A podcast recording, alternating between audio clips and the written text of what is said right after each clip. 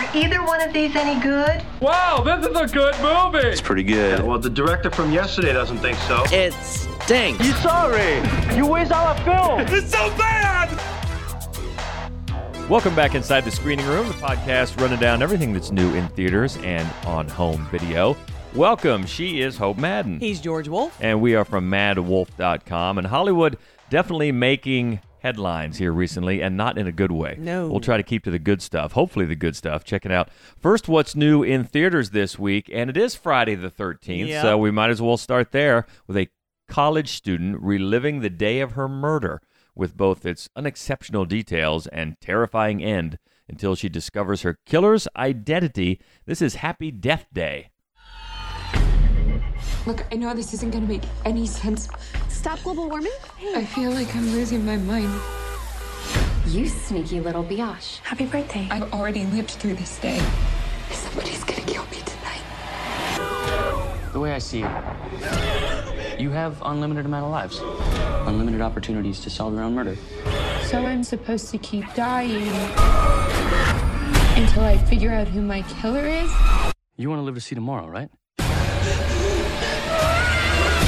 This is Groundhog Day, George. Groundhog Day for the horror set. Exactly. Uh, you know, and it's funny when I was watching this, I was thinking to myself, Edge of Tomorrow, the uh, Tom Cruise movie came out a couple years ago. Great. Right. Bad great title. movie. Good Bad movie. title. Exactly.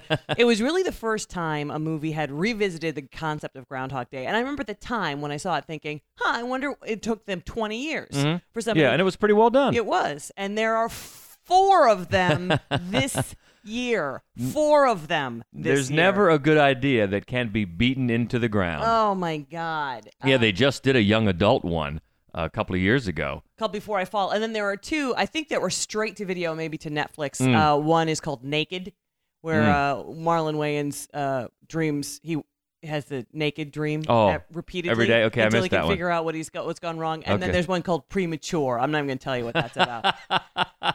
Alrighty. this one though, you got to find out who killed her as she keeps reliving the day over and over, right? yes, and it's very much. And the thing is, they don't pretend it's not like Groundhog Day. I mean, they address the groundhog in the room, so that was clever. I was glad they did that. Uh, she wakes up just like he does to this sound, to this song, this bad song every day. Looks around, realizes where he, where she is, and and also like Groundhog Day, it's a particular day. It's her birthday. Yeah. One of the things that it does, it does this better than the others of this year. And one of the things that it does well is play it for comedy. It mm-hmm. is a slasher, but but it's definitely a, a, a comedy film, which is a good idea. It's a good because eventually by the third or fourth or fifth, you know, bloodless death scene. I mean, you know what's coming. Right. It's not like they're going to be able to generate scares from it. So they so they work to generate some laughs. And part of the reason that it works well is because Jessica Rothe, who plays the the birthday girl, she's very good. She's very strong. She's got great comic timing. Mm-hmm. She's got great physical comedy ability, and it and it translates well to also being able to be murdered again and again and again. That sort of I'm up for it. aptitude with a with mm-hmm. a physical presence. And the director, who I liked last year, here, two years ago maybe, he did Scout's Guide to the Zombie Apocalypse. Yeah. Oh, yeah. Right. Uh, his name is Christopher Landon. I enjoyed that movie a lot, a lot more than a, a lot of people did actually, because it had kind of a charming goofiness about it that this has as well. Uh, the problem is just that it just wears out its welcome. It's Mm-hmm. tedious after a very short bit. There are it does it introduce some funny ideas that lead to red herrings. I know you hate the red herrings. I hate the red herrings. I know you do. But in this particular case, because she's trying to unravel something and she just chases these certain ideas, just sure, this is what it's going to be, it makes sense the way they do it. And then also, the, for, for example, there's a blackout that happens. And of course, she right away is like, is that what's causing this?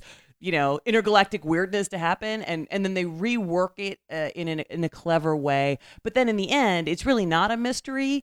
Uh, the red herrings amount to nothing. Mhm. Well, now red herrings, if you're playing them for comedy purposes, can work better. Mm-hmm. I, I can see that. But on, as for a traditional horror film, uh, red herrings for me get very tiresome. Yeah. But it can have some comic effect, I suppose. Yeah. I just think in the end, all of the sort of mystery elements and, you know, they they don't exactly work out. I mean, Mhm. it doesn't really hold water. And and the thing too is that as as charming and interesting as it is in, in many instances, it never really rises above marginally entertaining.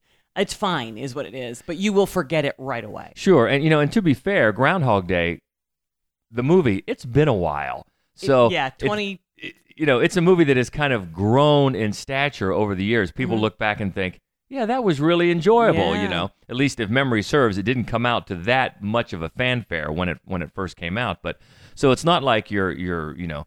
Uh, taking these ideas that just came out a couple of years ago. It's it's how well you do them, and that's one of the things that I thought Edge of Tomorrow did really well. Really, just really well. repeating the day Yeah. and found out different ways to get it get it moving and keep it fresh every time they repeated the day. So yeah, good ideas are going to be repeated. Um, it's it's how you do them, and uh, and this one in a in a horror context seems like okay, we haven't done that yet, but uh, and maybe going with a comedic angle might have been the way to go if they'd have maybe uh, you know pulled it off just a little better. Yeah, yeah. I think. I mean, it's it's funny because in Groundhog Day, there is no reason that that the day is repeating. I mean, Right. he, he's he's got to learn a lesson, but I mean, there's no cosmic explanation for the actual phenomenon of the repeated day.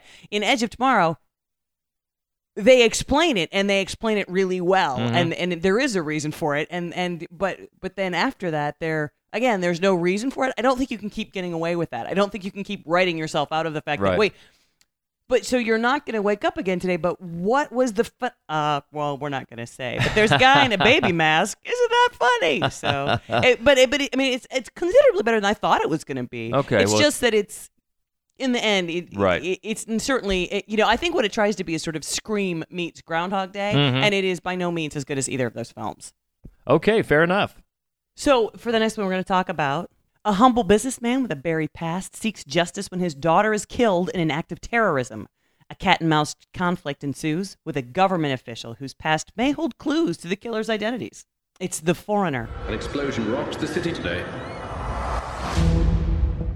What does he want? His daughter was killed in the bombing. Mr. Hennessy, please find out the names of the bombers. I work for the government, not terrorists. You used to work for them. I don't know who the bombers are. I don't believe in you.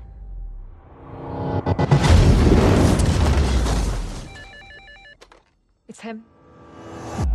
You would tell me the names of the bombers. They kill me on Tuesday, He's trained. Bury me on Wednesday, Maybe special forces. mourn for me Thursday. Stop! She's wired the balloon! And you gotta let me go. He just wants you to know he can get to you. What is going on? He thinks I know who blew up his daughter. Do you? Then you gotta let me go. He's an old man running circles around the lot of us. Jackie Chan is the star this time, and you know he's got skills and a particular set of skills. Maybe you've heard of that. We- In, in these types of movies, when you see the trailer, that's going to be the first thing you think of. It's you the latest, it's Jackie Chan in a Liam Neeson movie. right? In, in Taken, which you know what? To be fair, it's really not. Oh. That's the nicest surprise about this movie. It, it it goes different places. It still has that element, to be sure. And Jackie Chan, it's interesting for people that may not remember before he was doing all these you know goofy comic relief roles i Mhm. mean he was an action martial arts legend Yes. you know and he's getting back into that role here with the you know the butt kicking uh, vengeance type of role that makes you think of liam neeson and taken and all the different variations that that's been done but yeah he is a father and his daughter is collateral damage in Mhm. a bombing in london they're living in london He's of Chinese descent and they're living in London. And right away, he picks out some people he thinks all he wants is the names. All he wants is the names of the bombers. And of course, he will take it from there. So right away, you think, hmm, he's got a he's got a past. Exactly. Yeah, and he settles in on the character played by uh, Pierce Brosnan, who is the Irish defense minister in London. And Pierce Brosnan's character, Liam, turns out before he rose up in politics, he had quite a background in the IRA Oh. and Sinn Féin. And he still has some contacts in that world, kind of a, a foot in each world. And uh, Jackie Chan, then, who plays a character named Kwan, is convinced that because of all that, Liam knows the identity of the killers. And he asks politely a couple times for the names, and then he asks not so politely and starts turning the screws and really putting the pressure on in various violent and explosive ways for Liam to just give him the names. So it, it really takes on much more of a political thriller angle than just butt kicking the whole time. you know, uh, Liam has to go into hiding back to his farmhouse, and they try to protect him. Well, there's no protecting him No. from this guy, who you find out is former special forces with Ah. these particular set of Sure, skills. sure, of sure. course, he is. Uh, and when it does get down to the the fighting choreography, you know, he can still he can still get it done. You know, he's in his 60s, and that's one of the things the film kind of overplays in the beginning is making him a doddering old man, only to have him bust out the you know the limber dexterity and and the moves of oh I thought he was a doddering old man. So you know, it kind of overplays that a little bit just to try to make it surprising when he has when he has all these uh, all these skills. But you know, a few years ago, uh, in the remake of The Karate Kid, Jackie Chan showed, at least for me, a surprising bit of, of acting chops. Uh, now, here he's not really asked to do that much more than just be the action star and uh, the guy taking vengeance, although they do do a decent job of giving the character some layers, a little bit of backstory, and making it a little more meaningful than you might think. And it does get into, I, I was, I guess, surprised by the amount of double crossing political intrigue. So it gets into a lot of that, maybe more than you might think. You might think it's just nothing but this nonstop action. Well, it's really not. There are some dry spells while it's sorting out the story. And it's director Martin Campbell who did uh, the latest, the last Casino Royale with Daniel Craig as James Bond. And then he did, I think it was Goldeneye. He did at least one James Bond with Pierce Brosnan Huh.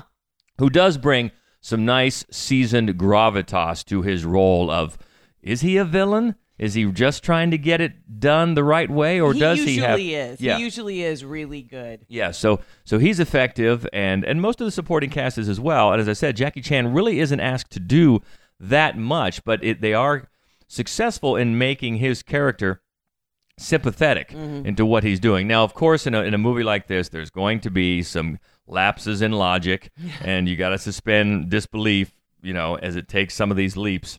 And there's more than a few scenes of some MacGyver action in here.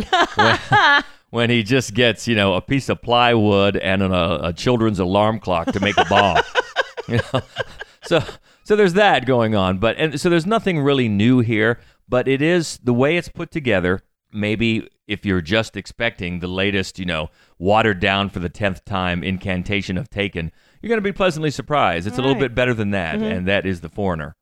And we've got two historical dramas opening this week. The first one is about a young Thurgood Marshall, the first African American Supreme Court justice, as he battles through one of his career defining cases. Chadwick Boseman stars as Marshall. Baby, you go into these towns who've never seen a Negro lawyer. Hey, boy! You need to be careful. This case will show the world if a colored man can get a fair trial in the United States. There's only 13 million Negroes depending on you. Don't any of you have any confidence in me? I'd say you have enough confidence for us all. I only represent innocent people, people accused because of their race. That's my mission. I never touched that woman. I need a partner who the jury can relate to. Sam Friedman. Good to meet you, Sam. Hey, give me a hand with these, would you? What have you got in here? Cement? Guns.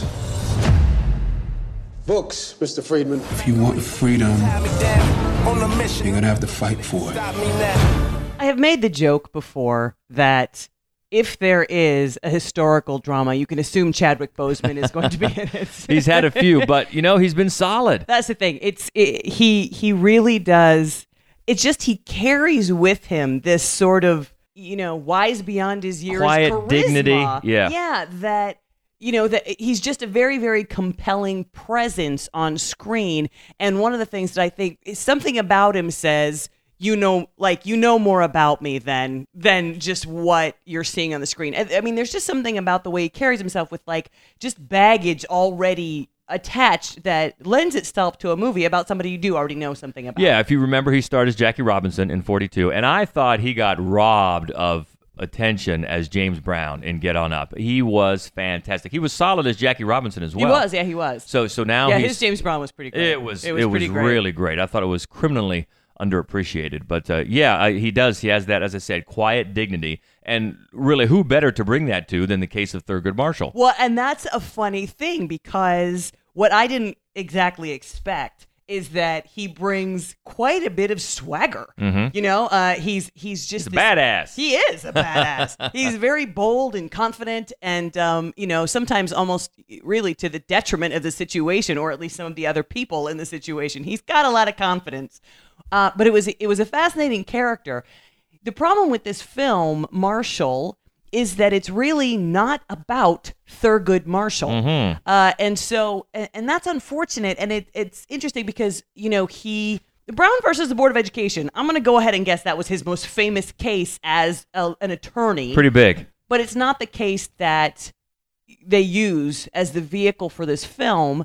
Uh, the case is one of Connecticut, Connecticut versus Spell, and uh, it's a story. It's the uh, the alleged crime of a an African American chauffeur who has been accused of of raping and attempting to murder his white socialite boss. Mhm. And it's an interesting cr- crime or alleged crime to look into because it, it just allows for layers and layers of, of issues to sort of unpack. And that's great. And it really is a fascinating case. The problem with the choice for this movie, though, is that because Thurgood Marshall wasn't a lawyer in the state of Connecticut, he had to have a Connecticut lawyer in the courtroom to to get him allowed to to uh, be the counselor on the case. And the Mhm. judge played magnificently by the always amazing James Cromwell. Oh yes. Won't let him speak. Mhm. He says, "Yes, you're allowed to stay in the courtroom, but you can't say a word." Now that was that's a that's an amazing detail. That's a, a phenomenal just affront really to to the justice system Mhm. and obviously a, a compelling piece of racism that was going to inform the entire case. It's it's it's fascinating, right? The problem is that means Thurgood Marshall is really not a part of the courtroom drama. Interesting. So and, and and so what happens is the the lawyer who was really only there as a favor to get him in the court. The the the, the Connecticut lawyer played by Josh Gad, his name was Sam Friedman. Mhm. He had no intention of remaining, and he has to carry out the entire the entire trial uh, with just the sort of silent mentorship of Thurgood Marshall. And Friedman had been up to that point and all, only ever intended to be a tax lawyer. So he'd never been in a court. He'd never he'd never done criminal just, justice before. He was very out of his element, and and also he wanted no part of the publicity that this trial was bringing because in Mhm. 1941 he's a Jewish lawyer. He has enough problems of his own. He doesn't want to be a part of this, and he's sort of brought kicking and screaming into it. So the film really is more of a character study of Friedman and the way he evolves during the course of the case. Josh Gad is great their chemistry is is very very funny and interesting and the performances are really good The chemistry with Boseman. With boseman but that's the second problem in the movie Mhm. so is is really that director reginald hudlin can't find a tone Mm-hmm. it starts off with with again the swagger and and uh, sort of style of a hard-boiled like gumshoe detective movie which seemed ill-fitting and then when you introduce Josh Gad's character, there's it's often played for comedy, which also particularly once you get into the gravity of the situation and the details and the racism and the and the you know sort of ugly confrontations, they they abandon that comedic tone, which is good thinking. But it just seems it never can decide exactly how they're going to present the case of the movie. And I don't want to really um, downplay the fine performances, the fascinating story. It's just that I, I feel like there were a handful of fairly major choices made that diminish kind of how how impactful the film could have been. And the other slice of history opening this week is the story of psychologist William Moulton Marston, the polyamorous relationship between his wife and his mistress, the creation of his beloved comic book character Wonder Woman, and the controversy that comic generated. It's called Professor Marston and the Wonder Women. Dr. Marston, every issue of Wonder Woman is filled with violence, torture, and sadomasochism. This abnormal behavior in your comic is reckless. A woman must not be told how to use her freedom. She must find out for herself. If you want to understand the mind of a woman, you can start with that. Wonder Woman has a secret identity. Why is that? She has to hide her true self from man's world. I wonder if you're the one with the secret identity. when we reviewed Wonder Woman, Mhm. the cinema changing blockbuster that came out earlier this year, I looked this up because, and I often do this with comic book movies because I'm not a comic book nerd, so I don't know that much about it. So I want to have some context before I go in. I had no idea. Well, I did not look it up, and I had even less of an idea. And this is a fascinating story.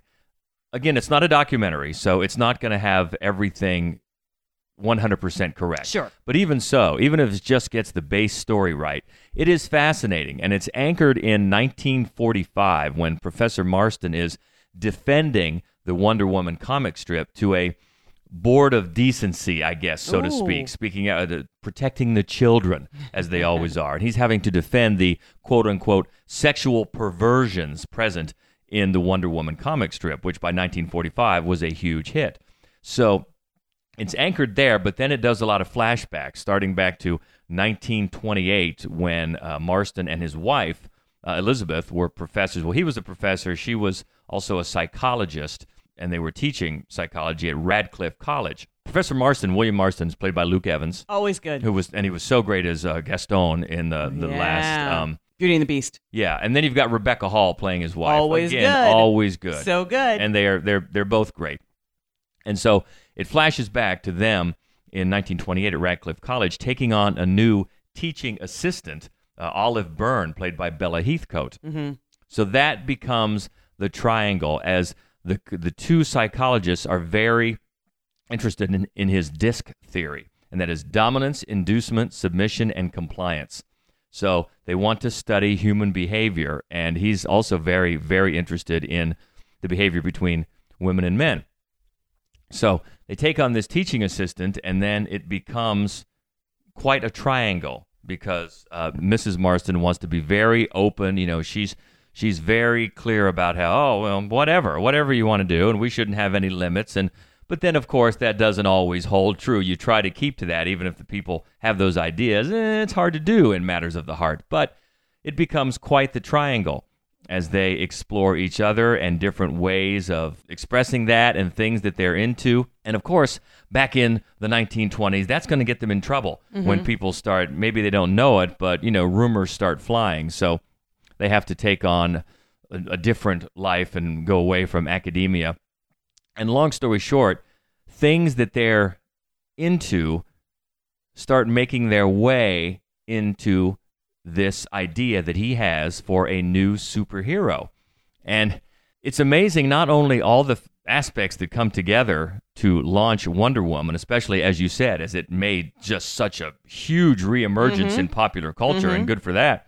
Uh, it really speaks to a lot of things, including the la- the creative layers of meaning. When you go to see any work, how sometimes that work is saying things other than what you think it's saying Sure. on, on a subconscious level sometimes you know sometimes it's very overt and that, that can be a problem we we a lot of times don't like that in a movie when Mhm. things are too overt but it, it speaks to that ways of creating and saying one thing by saying something else and just also the the fascinating facts of this case of the- this led this piece of popular culture to take on the traits that it did the lasso the costume i Mm. mean they do a really you, you, it's on, on one hand the movie is idealized and on the other hand it's kind of sneaky subversive Mhm. uh, in both ways and it's writer director angela robinson who's mainly done a lot of tv she's done the l word Mm. and uh, she's done some other episodes of some very popular tv series so most of her most of her resume comes from tv but it's a pretty assured pretty confident feature here that uh, that has, like I said, some different layers to it, and it's entertaining as you're learning these things that just make you kind of smirk a little bit, going, "Well, look at these." getting this out into popular culture right underneath, you know, the the white bread world of of suburbia, and then they they go back and forth between his. I guess you'd say testimony, his interview to this decency board, and then they'll show like shots uh, storyboards from the comic strip. You're like, look at that. look what they, you know, look what they were into over here, and look how that came out in the comic strip. So he didn't obviously he didn't draw the comic. No. That was a Marvel. He took it to Marvel, uh, but he wrote it. Got him in in increasing amount of trouble until he had to defend himself. But Uh, it's a cross. It ends up for me. It en- ended up being a cross between Saving Mr. Banks. Mhm. Remember how they got under the story of Yeah. Mary Poppins Yep. with a dangerous method. Mm. Back with the, the story about Sigmund Freud, Freud, and the sure, little triangle that was mhm, going on mhm. there. Yeah. So it's it's a little bit of both, and it is a bit long. But uh, all in all, it's a fascinating story, and it's very entertainingly told, led by three very good main performances. And uh, I would recommend Professor Marston and the Wonder Women. Batch of new stuff coming out on streaming and Blu-ray and home video, led by one of our favorite movies so far this year, The Beguiled. Oh, such a great movie. Sofia Coppola. Seems like not a lot of people saw it. Well, it's an indie. Yeah. So and, and a period drama. Yeah. So but I think I actually think it did better than maybe a lot of period drama indies do. I hope so. The cast is spectacular. Mm. And uh, it's a creepy, not a horror film, just a creepy look at conflict in in uh, uh, Civil War, where a, a Union soldier wounded escapes the conflict and finds himself at a school for girls in the South. It's been boarded up. They take him in to do the Christian thing and help him heal before they turn him back over to the authorities. And uh, that's a lot of pressure and tension in there. And uh, it's a fascinating movie, and it is gorgeously filmed, and the cast is amazing. Yeah, and it's important to remember it's not a remake of the Clint Eastwood Beguiled from the 19, from 1971, I believe. It's another uh, adaptation of the book that inspired so, that so movie. they are both the same basic story, but this is a very, Yeah. very different and, forgive me, far superior approach. and it looks fantastic. That's one of the other many things this film has going for it is is the look that Sofia Coppola creates, and a big recommendation for The Beguiled. Also, one that we liked that I don't think did well. A Baby Driver is out this week. Talk about looking good. Yeah. This is maybe, for me, Style. the best looking movie of the year. And, and, uh, and it sounds pretty good too. Oh, that's the thing. So, and it, you know, it's all set to the most like perfectly intercut soundtrack you're ever gonna find. I mean, it's just such a technical achievement and a fun, fun movie. It's a lot of fun. You know about the you know heist, sort of heist after heist after heist, and Yeah. the interchangeable uh, players in each heist, and the the driver. the That's really babyface what driver. about, That's right. how he gets his nickname. Exactly. Just just you know, a lot of people maybe expected it to be more of an action movie or expected it to be bloodier or maybe thought it maybe found it quirkier than give it a shot. It is I just loved this movie. Yeah, it's Edgar Wright. Who- Shaun of the Dead. Yeah, all those. It has that. It has that swagger that you uh, mentioned before. It has his kind of wink and a nod. Hang on, we're gonna have a fun ride, and boy, it, it really is one. And that's Baby Driver. And another small movie out this week that I just loved, mainly for its main performance, is Maudie. Uh, and Sally Hawkins, who is just a wonder. You know, she's always great. She- British actress, mostly independent stuff. Nobody ever sees her in anything. So good. She just carries this film. She's in nearly every frame, stars as Maud Lewis, who's a Canadian folk hero artist who was born with a pretty bad case of rheumatoid arthritis that only got worse as her life went on. But she, she rose above it and mainly rose above all the people that just kind of discounted her because of that. Mhm. And she, Sally Hawkins, I hope she's remembered at awards time. She is just fantastic. Ethan Hawke is is continuing his his later career reemergence as a very good actor. Is a nice bookend as her husband Everett Lewis. And before it kind of dissolves into a just standard love story, Mhm. and before it goes too much in that direction, I thought it was just fantastic. It's still good. Don't get me Mhm, wrong. mhm. I was a little disappointed that it abandoned the angle of her rising above her situation to settle into this kind of by the numbers romance thing. But before it does that, uh, it's it's just a fantastic movie. Just and the performance alone, even if the movie is worse than it is, and it's still worth seeing, uh, her performance alone carries it. Sally Hawkins is great as Maudie. And a couple that we wouldn't really recommend. the first is, you know, uh, another PG 13 horror film, you know, aimed obviously at the youth market. It's called Wish Upon. It's boring. It's bad. It doesn't work out very well. I would not recommend it. Okay, and one that was disappointing for the main two stars in it. It's called The House, and that is Will Ferrell and Amy Poehler. Very funny people. Yes, indeed. And the premise is basically something that they did in an old episode of The Flintstones years ago, and for my money, did better. Amy and Will play a couple that have to come up with their daughter's tuition uh, to attend the college of her dreams, and they do it by opening up a backyard neighborhood Casino. Sure. And so they just want to have some fun with the white suburbanites going all soprano on us and acting cool. And it's just one of those things that seems like, all right, here we go, do something funny. And maybe this will be an extended Saturday Night Live skit that we can mine for some comedy. And no, it just it falls on its face. It has, I suppose, a couple of laughs here and there, but really a big disappointment. Cannot recommend The House.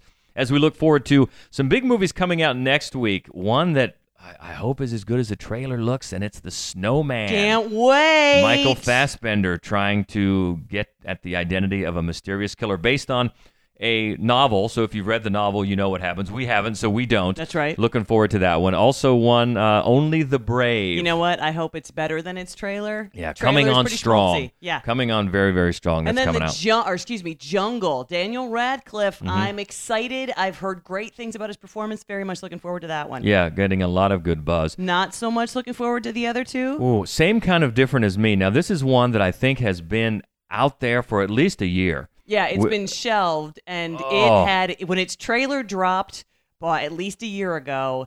It had an immediate reaction, and it wasn't good. So it has to be better than trailer because it is. Look it up, YouTube it. Yeah, That it's same Renee kind of different Renee. Zellweger and maybe the worst trailer ever. Oh, just terrible. It looks it looks so so we'll ro- overwrought and mind. overbearing. Yes, we'll try. And then uh, and then Gerard Butler is back to save the world in Geostorm, also one that looks a little bombastic. so a good chunk, a good uh, batch of movies to uh, dive into next week. So until then, let us know what you thought of the movies this week. The Foreigner, Marshall, Happy Death Day, Professor Marston, The Wonder Woman. What else is going on? Maybe some of the ones on home video. Let us know. Best way to do that is on Twitter. You can find us at MaddWolf, M A D D W O L F. Also on Facebook, we're MaddWolf Columbus. And the main website where you can find our written reviews of these and some other fun stuff is maddwolf.com. So the Screening Room podcast is a presentation of the Columbus Radio Group and maddwolf.com. And until next week, I'm George Wolf. I'm Hope Madden. And this is the Screening Room podcast. See ya. I do wish we could chat longer, but I'm having an old friend for dinner. Bye.